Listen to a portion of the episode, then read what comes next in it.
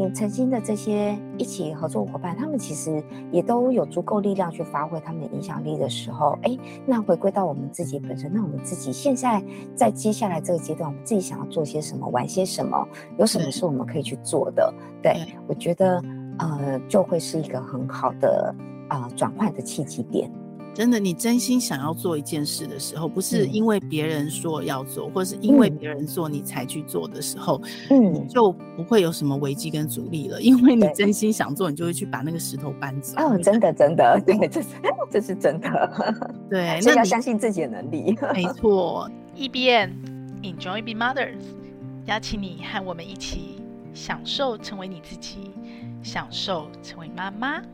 各位享受成为妈妈的妈妈朋友，大家好，我是斜杠的平凡妈。今天我也找到一个超级斜杠者哦，也是老朋友英慧老师。他是我在未来 Family 的时候找到的数位专栏作者，但是他其实不止写作，他还做什么呢？我们让英慧自己来跟大家说。英慧早安，早安，大家早安，我是爱写故事、爱说故事的英慧老师，很开心在这边跟大家空中相见。你看，英慧老师已经透露出来了，说故事、写故事，所以英慧老师是专门在说故事、写故事给小孩听，还是给大人听啊？啊，我自己呀、啊，其实就是自己就是。斜杠九会对自己有一个定位嘛，然后呢，嗯、我定位自己就是一个与故事为伍的人，对，就是期许自己就是跟故事在一起，所以呢，只要跟故事有关系呢，我都希望可以跟他沾上边，这样子，心那个野心很大，这样子，对。但是其实我主要就如同我刚刚所说的，嗯、我自己其实主要就是在写故事。那因为写故事的关系，我开始说故事，然后因为说故事开始接接触到亲子，所以呢，我的领域也跨足到就是。亲子教育这一块，嗯、所以当初很开心可以跟若云合作。在未来 Family 的面，就是分享很多跟妻子教养相关的一些心得跟想法，这样子。嗯嗯，超棒的那时候，很棒的一段经历，真的。嗯、对啊，而重点是我看你很棒哎，你你的那个整个一路的发展，从一个人到一群人，到后来因为这个故事我们待会再慢慢聊，然后到现在又变成是还是一群人，但小小群跟大大群，我相信。转折非常的精彩，然后很多妈妈如果跟你一样要斜杠，嗯、就刚好可以参考你的经验。对啊，我们待会再来聊。好啊，嗯，但是我们先聊一下初衷哦，就是当初你是怎么样开始发现？因为很多妈妈其实不太确定知道自己的天赋在哪，或热情在哪，或梦想在哪，哦、所以你当初、嗯。一开始发现说，哦，原来你是喜欢写故事或说故事的，不会是一开始就是与故事为伍的人嘛，对不对？应该有个历程哦。这一段历程其实我觉得啊、呃，还蛮有趣的。就是、嗯、其实我我是国小二年级就设定了这样的一个志向。国小二年级那时候 应该没有这个行业吧？国小二年级，你还记不记得？就是。嗯很多学校老师经常在国小二年级的时候会要孩子写一篇作文，叫做《我的志愿》。然后好多人都有写过？应该都有吧？对，我都忘记那时候我写什么了。总之那时候我的志愿就是其中就是我我写了两个，我写了两个，嗯、一个就是作家，我就说我的希望我我写的书可以被很多人看见这样子。然后呢，我的第二个志愿是外交官，结果后来慢慢长大就会慢慢去摸水。摸索嘛，对。结果后来发现，哎呀，糟糕，自己英文实在是太差了，所以呢，然后现在有 ChatGPT 帮你了，所以后来发现，哎，自己对写作真的还蛮有兴趣的。嗯、所以其实我，呃，我的确在这部分志向上的发现，其实确立的比较早一点点，就是我太早了吧？你好成熟啊，就很有趣。当一个人有这样子的一个。想望的时候，你发现你做的事情都会跟你这个想望有关系。你会往这边收敛，对不对？对，因为我国小二年级那时候确定，哎，我想当作家。然后国小四年级刚好学校有个社团，嗯、叫做杂志社，所以那个时候四年级就有杂志社。对，那个时候老师会教小孩，就是怎么样去编一本杂志。然后那时候我就超级有兴趣的，我就加入那个杂志社。然后我还印象那时候老师。呃，有要我们交一个期末功课，就是一个人要编完一本杂志，蛮、嗯、厚的哦，大概有四十页左右哦。然后.对，然后老师要我们编一本嘛，啊，我就硬生生我就是自己编了两本，因为我就很喜欢。我突然觉得很汗颜，我大学毕业才做的事，有人国小四年级就做了，就很有趣啊，所以就发现，哎。后来，呃，对，郭小，我我我这件事情也是后来回去回溯的时候才会发现，就是，嗯、呃，有时候要去回想自己的初衷跟自己最喜欢的事情到底是什么。然后呢，当你抓紧这个重心的时候，你就会发现你任何的选择都会朝着这个方向去走，取舍就变得相对容易了，对不对？很清晰明白。对，没错。对对对，所以我觉得找寻到自己的初衷，你说，呃，有时候为什么会一时之间不知道自己的梦想是什么？是因为我们在社会上反复历练太久了，你就忘记了，被磨到那个搞不清楚自己到底是哪一个面向。对，所以我觉得只要。呃，我我相信每个人一定都有自己曾经很想要做的一件事情，或是在经过这样子历练之后，你会去发现你特别有热情的事情是什么。那那一块的热情就是你想要去做的梦想。那当你知道了自己的梦想在哪里的时候，自然而然你所有选择就会跟这个有关系。天啊，我我也是这样子，但是我是从高中才开始慢慢聚焦，嗯、然后呢，我我竟然终于发现一个比我还早，这样我小二年级就就开始这样子聚焦，然后一直在做自己喜欢的。当然中间会有，当然中间会有迷茫跟课业压力很大啦，嗯、没有办法朝着这个方向去做的时候，但是你就会发现，哎，慢慢的你就会发现，哎，很奇怪，因为像。呃，国中那时候都是大家压力最大的时候嘛。对，对，那时候我就发现奇怪，我就各个科目都不好啊，就就作文最好这样子。然后，然后无形当中你会从中截取到很多自己的成就感。你还是有莫名的自信在这样。明明我成绩都不好，为什么我并没有那么难过？对，就至少你会觉得，哎，有一个东西好像是你的那个那个时候的精神依归，这样子就会觉得哇，就连。老师啊，也认同你，然后投稿也可以上，也可以被刊出来，这样子，在当时对我来讲是一个，呃，国中压力、功课压力极大的状况之下的唯一的一个支柱，这样子。我怎么觉得你有一种那种让我回到未来的感觉，好像你以前那个我们那个年代，你就在做现在这个年代的事。所以真的很有趣，我真的觉得人真的是充满无限可能的。真的啊，真的。但但我还是很好奇，小二的时候你为什么会想当作家？是因为你阅读从小阅读，家里有给你培养这样环境，还是说你家里有人出作家，还是你特别喜欢某个作家的作品，所以才会有这样的一个因缘际会埋下的种子？都没有哎、欸，其实回想起来啊，比较像是贾文清，有没有？贾文清突然就变成文清了这样子，因为那个时候其实呃有啦，我有一个比较好资源，是因为那个时候我爸爸是国小老师，oh, 然后 okay. 但是他也不会，因为他也不是。他主要是学校里面的行，就是人事人事单位的人员这样子，嗯，所以他其实也没有一定要求我阅读，就是我必我是生长在一个非常教育开放的一个环境底下的.就是家人不会一定要我做些什么事情，嗯、所以、就是、会帮你把路画出来这样子，都不会都不会，就是让我自己去摸索，我爱干嘛就干嘛这样子，嗯、所以但是那时候就会觉得，哎，好像读书很很有趣，好像就是。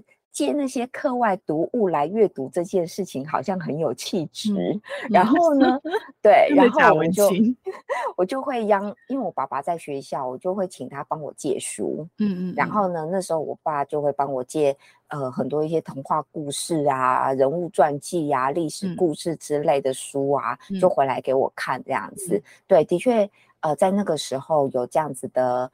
呃，有这样的资源是可以用的，然后又加上那时候，其实我收到了一份我哥哥给我的礼物，嗯、哼是一套精美绘本呢、欸。你可以想象吗？就是在那个年代，就是民国，我六十六十，我六六年次的嘛，对，就是在那个年代要有这样子的精，就是很漂亮的绘图的绘本，而且是一套的，嗯、那不简单。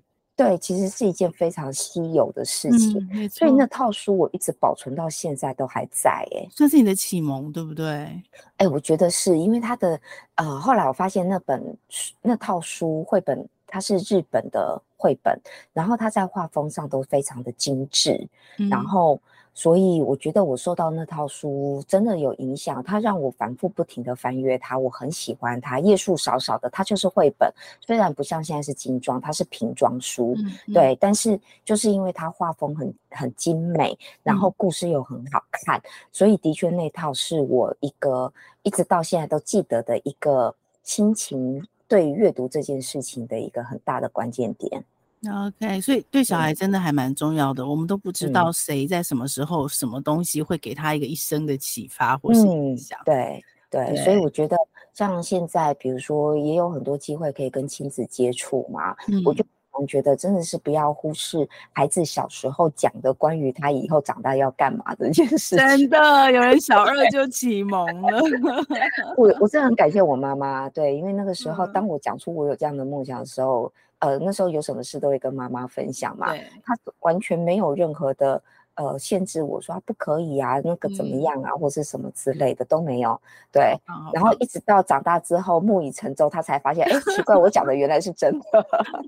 他应该会很感动啊！这个孩子从小讲的事情，真的努力的就去实现。哎，这是一个几十 年的坚持哎，开玩笑。他是蛮惊讶的，他他会他到那时候印象很深刻，嗯、因为后来我大我研究所出选择的就是中呃大学选择的是中文跟大传嘛，对，然后研究所选择就是出版，我就只有考这一间出版呃考这一间研究所我一直考这一间。然后那时候我妈妈我就跟我妈说，我以后要走这条路。我妈那时候才跟我说。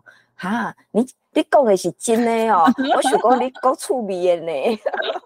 太强了，终于找一个比我还坚定、比我还早发现的，还蛮有趣的一段历程。对啊，但是那后来呢？后来也是因为受到爸爸妈妈的影响，还是你自己一路发展？就是你也走上了师培的路嘛，而且从一个人一个人说故事、写故事，到后来变成一群老师在斯多利这边带着，哦、然后到最近又嗯、呃，好像有一些转折跟转型。嗯、这段历程可以跟妈妈我们一起聊聊吗？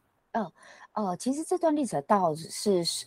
呃，就真的是后来自己在整个自己接案啊、创业的路途上面，自己想要顺着这个生命的流去发展出来的，对，顺着生命的流去发展出来的一个方向。因为其实我的目标就是作家嘛，所以其实那时候就真的，后来呃辞掉工作也是为了要写作，对，不是以。对，不是因为家庭的关系而辞掉工作，是因为我想要写作。那但是很庆幸是那时候我先生他也非常的支持我，对，然后所以当然大家都能够理解嘛。当成为作家这件事情，其实呃在台湾本来就不是一件非常容易的事情，很难，现在更难了。对啊，所以其实那个时候努力了好几年，然后呃当然就。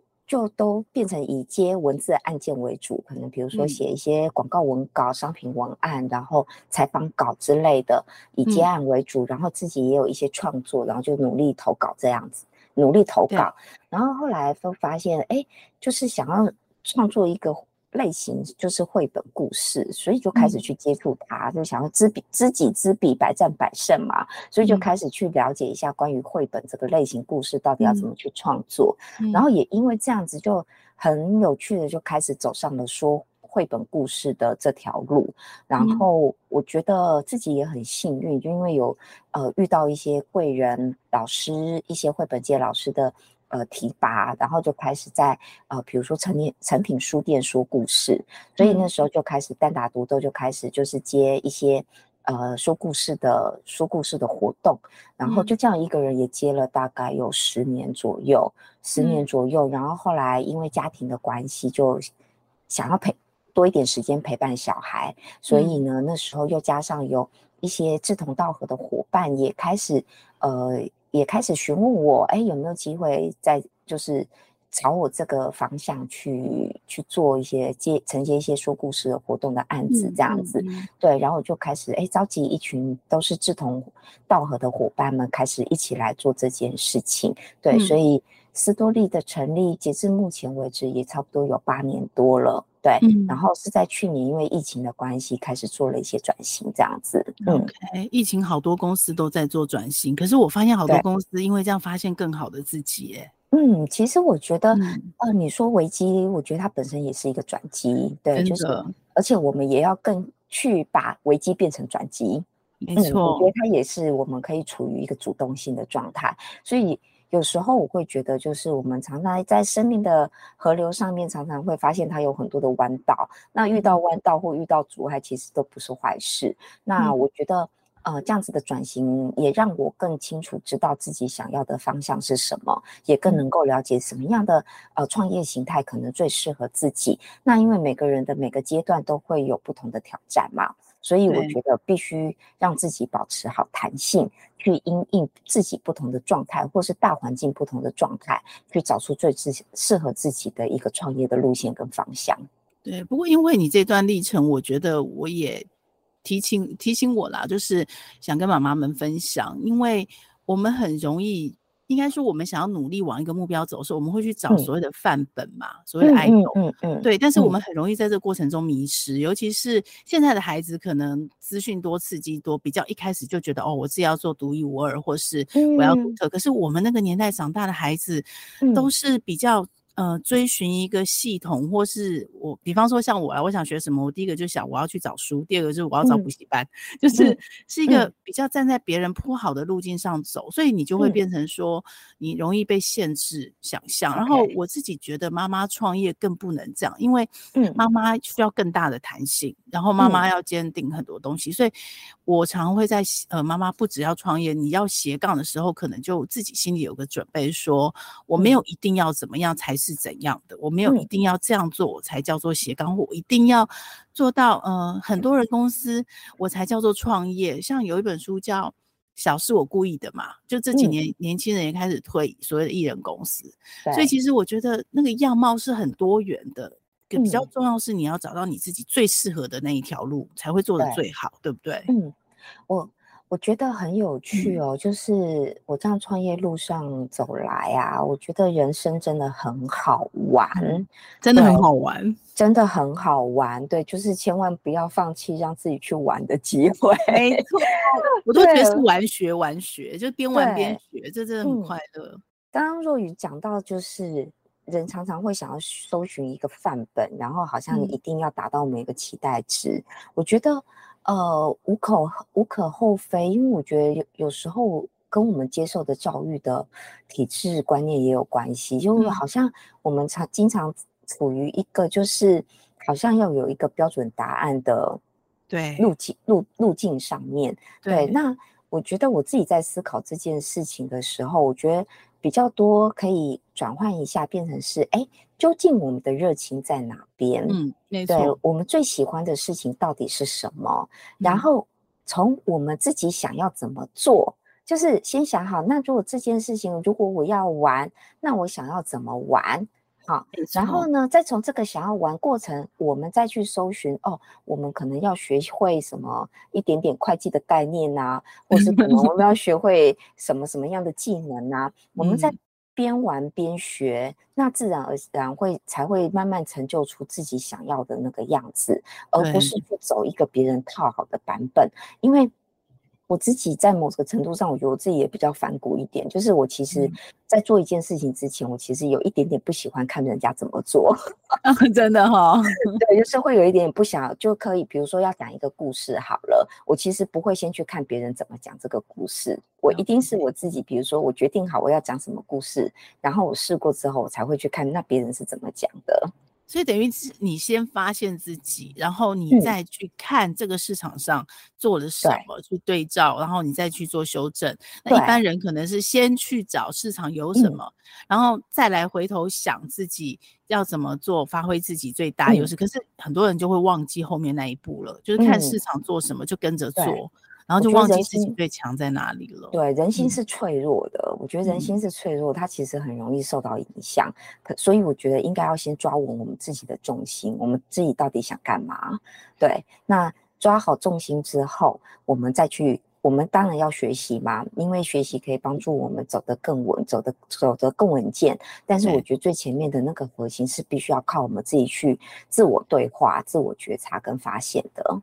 哎，这样很棒哎！你把顺序倒过来，然后嗯，就可能会有完全不一样的结果。嗯嗯、尤其对妈妈，可能我们身边呃某一个，我觉得某一个程度是孤独的啦，就是你不一定身边能够有很棒的呃所谓的取暖的朋友群，然后可以在旁边给你建议，所以你自己先发现。那这让我想要减肥，知道吗？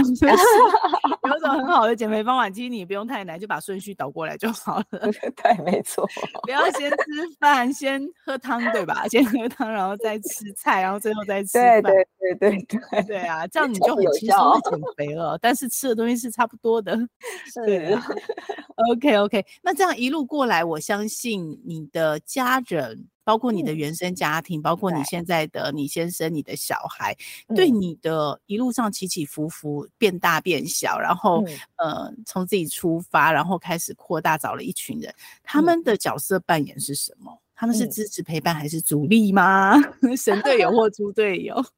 其实我真的觉得我还蛮幸运的，对，嗯、因为从我自己原生家庭，刚刚有提到，其实呃，爸爸比较严格啦，但是那种严格也不是说帮我设定好的人生计划是什么，对，他就是管教我的品性这样子。嗯、那妈妈的话，真的就是完全是我的知心好友，这样，我要当这样的妈妈，对啊，真的是我的知心好友，任何事情通通都会跟他说。嗯、那之所以会跟他说的原因是他足够的信任我，然后。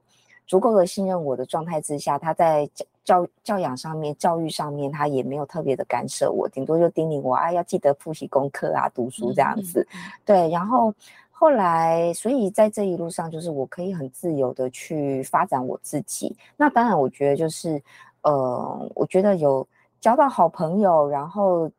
懂得怎么样择友，然后怎么样在选择自己的人生这条路上，自己有一个心理的准则也是很重要的。然后，嗯、然后一直到我结婚，对，我觉得我先生也给了我很大的自由，他完全就是支持我。那时候很幸运哎，我真的觉得我真的很幸运。对啊，嗯、所以，所以我在呃结婚。两年之后，我就说我想要创业，因为我真的想要专心的写作，嗯、然后他也支持我去做这件事情，嗯、就当我的后盾这样子。很棒，对，嗯，然后当然我自己对自己会有一些经济上的要求跟压力嘛，所以也希望自己可以赶快茁壮起来。嗯、对，然后后来有了小朋友，有了小孩之后，本来自己。就当妈妈，就我相信每个人心情就都一样，就算有斜杠，嗯、还是很希望自己可以尽好身为妈妈的角色。所以那个时候，我很努力的，很希望自己可以边带小孩边工作。但是说实话，我尝试了。半年快一年之后，我发现这样还是不行的，因为变成两头空，两边都做不好。你那个边工作是指现在的斜杠吗？还是你另外的找工作朝九晚五那种？哦，没有没有没有，我那时候已经走入自由的文字接案的工作了。OK，, okay. 对，所以那时候，但是因为在从事文字工作，它其实是必须要一个高度专心的工作。没错没错，对我真的没有办法边写作边顾小孩，所以那个 时候试了。试了半年多，快一年，小孩渐渐就活动量越来越大，那也需要越来越多的陪伴时间。嗯、我觉得这样不行，就是陪伴的品质也不好，然后我自己工作的品质也不好。那、嗯、呃，在当时，因为呃文字接案的工作已经开始有一点点进展了，所以我也不想要轻易放弃。嗯、毕竟先生在前面的阶段已经支持我这么久了嘛，嗯、对啊，所以那个时候还是很很努力想要把。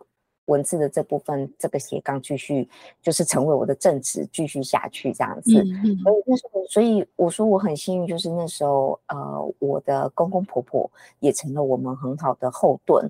所以那个时候，哦、对，就是白天有一小段时间就讲好，就白天某一小段时间，请我公公婆婆协助，呃，照顾小孩的部分。然后我自己就是在那段时间，我就很精实的，就是处理完我的工作，然后该是顾小孩。的时间，我就是顾小孩的时间，这样子就是陪小孩的时间。对对对，所以其实，在某些层面上，其实我我只能说我真的是非常的幸运，对，可以有这些后援。嗯，可是从另外一个角度来讲，就是呃，妈妈如果真的有自己的理想，像你一样，小二就发现自己的特性，对我我觉得还是需要外面，即使是你嗯一路这样子铺陈走的这么的坚定，可是都还是需要。外面的有外援来帮助，对就是不要利于自己把自己关起来，然后要记得向外求援，对不对？哦，对，我觉得这真的超级重要的。对，就是我觉得呃，我我我前我其实今天呢、啊、还特别、哦、准备了一本书哦，哈、嗯，这个我昨天在准备若云给我访纲的时候，我就想到了这本书哈，它是字母出版社的，嗯、然后它的书名是有时有时母亲有时自己啊，好棒，嗯、书名就很喜欢。对，对这本书其实就会让我想到，就是嗯。今天不论是只有我们自己一个人，或是今天我们有家庭，那尤其在一个有家庭的状况之下，嗯、自己的角色是被多多重切割的。对，嗯、就是我们自己其实呃，虽然我们必须要对一个家庭一定的就是必须要尽责任，然后我们对这个家庭有呃付出。付出我们所可以付出的，但是我觉得还是不能失去保有自己原本角色的这一块，我觉得它是蛮重要的。嗯、对，那呃，想要保有自己角色这一块，你才能够拥有自己的呃自己的成就感、自己的价值感。就会不只是来自于家庭或小孩，你是可以自己富足自己的。嗯、那当你自己可以富足自己的时候，嗯、自然而然你就有更多的能量，可以回到家庭里面去照顾好自己的家庭，跟照顾好自己的孩子。嗯嗯，对对对，所以昨天我就想到这本书，就也分享给大家哈。字字母出版社的，有时自己，有时母亲。好哦，嗯、因为我们待会儿就是是之后你给我，然后我也把它放在说明栏，这样妈妈要看的时候就比较清楚，不会看错书这样子。对对对，就绘本这个东西，大家都会在想，讲故事就讲给小孩听的，其实并不是哦。讲故事有时候是讲给自己听的。没问题，没问题。对，那我更好奇一下，你先生他是娶你的时候就知道你小二这个热情跟梦想，他也支持你。可是你知道吗？我觉得两个人共组一个家真的是很难得，一定会有一些资源冲突跟排挤的时候。那如果你公婆没有办法来帮你，或你爸妈没办法帮你，只有你们两个人的时候，他也是这样一路支持你嘛？会不会有时候会是一个往后拉扯的力量，或者是像你之前碰到那么多困难的时候，他的态度是什么？啊、呃，应该是说在结婚前的时候，我其实已经慢慢斜杠了。嗯，对你这样讲，突然提醒了我。对我是结婚前，其实我已经慢慢在斜杠了。就是那时候我有一份正职的工作，嗯、然后但是我已经开始慢慢在接一些文稿跟出版的案件。嗯。对，就是开始有在出书了，我有开始在写书，所以他是知道我有在写书这件事情的。对，只是后来结婚后两年就决定要把写书这件事情扶正，变成我的正职这样子，对，变成我的正宫这样子。然后他呃，其实那时候当然心里会有不安是一定的，因为等于就是少了我这一份薪水嘛。但是那个时候其实。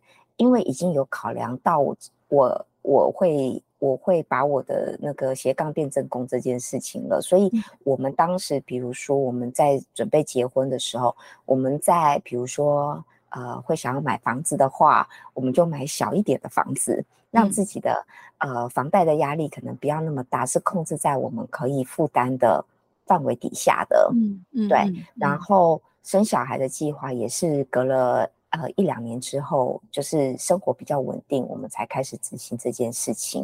嗯、那那时候生了小孩之后呢，其实我们原本规划是要请保姆帮忙的。嗯，对。然后呃，只是那时候真的公婆人很好，那时候他们就说他们可以帮忙带，所以那个时候就、嗯、呃，后来就请他们协助照顾小孩。对。嗯、然后，但是我觉得夫妻之间真的很重要，就是我觉得。婚姻路上啊，生活路上会遇到各式各样的问题，创业的问题也好，斜杠的问题也好，生活的各项琐事也好，我觉得呃，要让双方都保持一个弹性，是可以沟通，我觉得是很重要的一个。嗯，继续走下去的一个力量，这样子。嗯嗯、所以它的弹性是比较耍宝吗？还是 啊、呃，耍宝吗？你刚刚说耍宝吗？哎、欸，是吗？还是他是一个比较温柔的、体贴的大男人这样子？他，呃，他可以让我有讨论的空间。嗯哼，对对对，嗯、就是我觉得他是让我有讨论空间的。对，okay, 然后他，okay. 我觉得他，呃，会。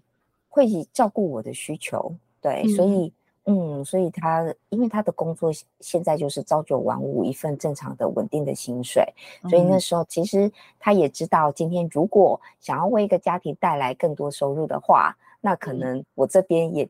就他也孤注一掷，就对，他也投.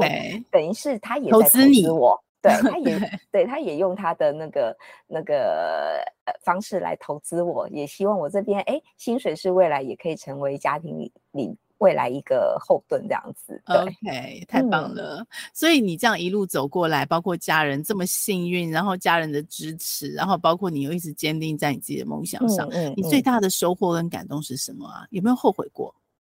后悔啊？哎，说真的，好像还真的没有后悔过，义无反顾。对，就中间会遇到很多困难，说真的，就是会有很累很累的时候。但是你说后悔，然后又走走。走回以前的道路吗？其实不会耶，因为我觉得我在做一件我很喜欢的事情。嗯，所以没有回头过，对，对不对？只是一路往前走，那只是那个怎么因应环境做变化而已。对，可能会有所调换啊，可能会有所调整，可能会有所转型，但是一直都觉得，嗯、一直到现在，我都觉得我走在这条路上是对的。然后我觉得，嗯，嗯，还有一个，除了自己很喜欢这件事情之外，我觉得。呃，我觉得是需要有一点使命感的，嗯，嗯，我觉得每个人都需要。当你在做这件事情，你对于这件事情是有一股使命感的时候，我觉得可以给予我们更大的动力往前走。嗯，太棒了。嗯，那你下一步的愿景跟计划有比较明确了吗？呃，现在其实因为就疫情期间有所调整嘛，所以现在其实就还是回归到。初衷，然后希望把自己的能力往上再提升，然后我觉得怎么样深化自己，然后在这个领域耕耘的更深入一点，是我现在想要做的。嗯嗯，我有看到你啊，就是不止出了新的绘本嘛，嗯、对，然后你的呃上课就是也不是只是一般说故事老师这样子，嗯、我有看到好。多那些很一级的讲师的课程，好像你也都有去上课，嗯、对不对？嗯，对，是，就是我现在其实，呃，说故事说了，截至目前十五年左右的时间，嗯、然后，呃，在后后世后世，呃，在后面后面这一段中后段，对，其实，对，差不多在我讲故事讲了大概四五年之后，我就开始有演讲的机会，嗯，然后，嗯、但是那个时候我并还没有真的专心在演讲这件事情上面，嗯、然后一直到。呃，后面这这四五年，我开始就是呃演讲培训变成我比较大部分的一个领呃接触接触到的，对对，接触到的工作占比比较多的一个一个领域范围。因为从说故事，我们是面对小朋友到面对亲子，然后演讲，我发现他可以把我的观念或是我知道的事情。传递给更多的家长，所以我就觉得我在做这件事情，我有好多的热忱，我很希望可以把跟家长们有有进一步的对谈，然后可以协助他们去，呃，可能在育儿这条路上，或是陪伴孩子阅读这条路上，可以协助他们更多的事情。然后呢，后来又开始走培训，那培训我觉得自己有很大的价值赋予在里边的，就是因为。培训的这群对象，他们都是要为孩子服务的，对对，所以我会觉得，从最早是我自己，我一个人去服务这些孩子，到现在我可能一次我可以培培育 上百个人，然后上百个人再发散出去的那个鼓励量，我觉得是更大的，嗯、所以对，所以后来我有很多的时间就投注在这部分，对，就培训。培呃培训故事职工，或是可能有一些基金会，有一些公司、企业单位，或者是一些图书馆、政府机关，他们希望可以投注更多资源在做说故事职工培训的这一块的时候，他们就会找我来呃来做分享这样子。嗯，所以其实我表面上看起来公司创业这部分，你从一大群人变一小群人，可是实际上你的影响力是更大群人呢、欸。就是你转型之后，影响是更大的。嗯、其实本来呃会会有一群志同志同道合伙伴，就是希望透过这些志同道合伙伴，把我们的理念跟想法再发散出去嘛。对对。那呃因为呃疫情的关系，然后又加上其实这群伙伴们他们自己的能量也很茁壮了，嗯、所以他们已经可以去影响他们可以影响的那群人了。所以我觉得。呃，转型刚好是一个非常好的时机点，就大家都在都最好的安排。真的，真的，我就觉得，嗯。没有什么阻力，而是怎么样把这个阻力化为助力，然后怎么样把一个危机变成转机。嗯、对，有时候就是我们自己心念上的一个转变。当他们，当你发现，哎，你曾经的这些一起合作伙伴，他们其实也都有足够力量去发挥他们的影响力的时候，哎，那回归到我们自己本身，那我们自己现在在接下来这个阶段，我们自己想要做些什么，玩些什么，有什么是我们可以去做的？对，对我觉得。呃，就会是一个很好的啊、呃、转换的契机点。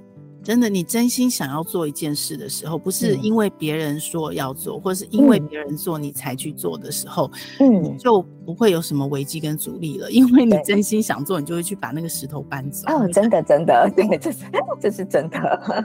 对，所以要相信自己的能力。没错。那你刚刚说那个，除了梦想，也要有点使命。我觉得现在这个应该就算是你的使命吧，就是边走边发现，然后我影响到更多人，然后培训出更多的呃所谓的故事志工。或者是说，透过演讲一一场可能三十五十一百两百三百人，然后影响到三百个家庭三百个妈妈，然后让孩子接触故事跟阅读。我觉得这应该就是一个你所谓的使命吧。而且我觉得很有趣哦，嗯、就是当我们有这份使命感的时候啊，呃，我们人生当中就是在创业这条路上的很多学习，就会因着这份使命走。就比如说。嗯呃，比如说，因为我现在一直到现在，我就是每一年我都会给自己就是有学习的机会，就是会帮自己规划一些学习的东西跟面向。嗯、那很多时候我在学这些东西，我发现我其实不是为了我自己，嗯、对，而是因为比如说我今天遇到了可能很多家长们可能在某一部分他们提出跟我提出一些呃。疑问困难，对，或是他们困难的时候，嗯、我发现，哎，我发现我没有足够能力可以帮助到他，我就会想要去学这方面的能力来，嗯、来帮助我自己，可以帮助到他。对，然后或者是今天我学的任何的东西，我都发现，嗯，就是因为我想要提供他们什么样的东西，所以我发现我不足，所以我想要去做学习。没错，没错，嗯，然后玩学玩学。对，我就觉得，哎，慢慢形塑形塑，就形塑成了自己现在的样子。所以我觉得，呃，后来有时候我在分享关于自己的梦想啊、信念这件事情上面，我常常会跟很多的朋友分享，就是我觉得我们要去想，我们为什么现在会在现在的这个位置上。比如说，现在会想要来听这个 podcast 的您，为什么会想要花时间来听这个 podcast？没错，对，您会在这边绝对不会是。不会是偶然，对，嗯、一定是有某一个动机，嗯、背后心里面有一股蠢蠢欲动的声音在告诉你，你想要成为一个什么样的人。所以我今天想要来听若云的 podcast，对，所以我觉得。您会在这边绝对都不是偶然。当我们只要我们可以去回想，我今我们今天为什么要坐在这边上这堂课？为什么要坐在这边听？花一个小时的时间来听这这场 podcast，或者我们今天为什么要花时间来做这件事？这个一定就是你的热情所在。没错，没错。嗯、那因为我们最后啊，你这样一路走来，我相信我听起来你应该是享受成为妈妈这个角色。啊，是啊，对，我觉得收获实在是太大了。那怎么怎么样这样一路斜杠当一个斜杠妈妈？呃，如果用一句话来总结，嗯、给其他妈妈建议参考，嗯、你会用什么话来说？分享你的关键心法或秘诀呢？越自律越自由。没错，哎，这句话好重要哦。嗯、对，我真的觉得这句话真的是，呃，督促我可以一路走来，然后我觉得从中享受到快乐的一个非常重要的原因。对，嗯、我觉得你应该跟我一样，我我我我自己在回头扣你刚刚那个使命啊。如果只是热情，有时候还是会忍不住偷懒，或者是有时候会懒一点，或是有时候真的是。做久了，重复一件事乏了，嗯、你知道吗？嗯、然后这时候使命感出现，对就会让你自律起来。没错，没错。OK，OK，今天非常谢谢英慧哦，下次有机会我们再来聊你的那个呃所谓的演讲跟培训，嗯、怎么样去做一个故事之工的一些小重点，然后我们一样可以分享给妈妈这样子。好啊，非常开心可以小小的这样，对，我们可以这样慢慢的扩散这样。没问题，嗯，好祝福大家，谢谢，谢谢。谢谢，拜拜，拜拜，拜拜。这个节目会在各大 Podcast 平台播出。如果你喜欢我们的节目，欢迎你把节目分享给你的亲朋好友哦。也非常的欢迎你留言告诉我你想听什么题目，告诉我你享受成为妈妈的诀窍。也欢迎你在我们的说明栏有一个联署签名，跟我们一起签名，一起享受成为妈妈，享受快乐，也享受痛苦。让我们一起来享受成为妈妈。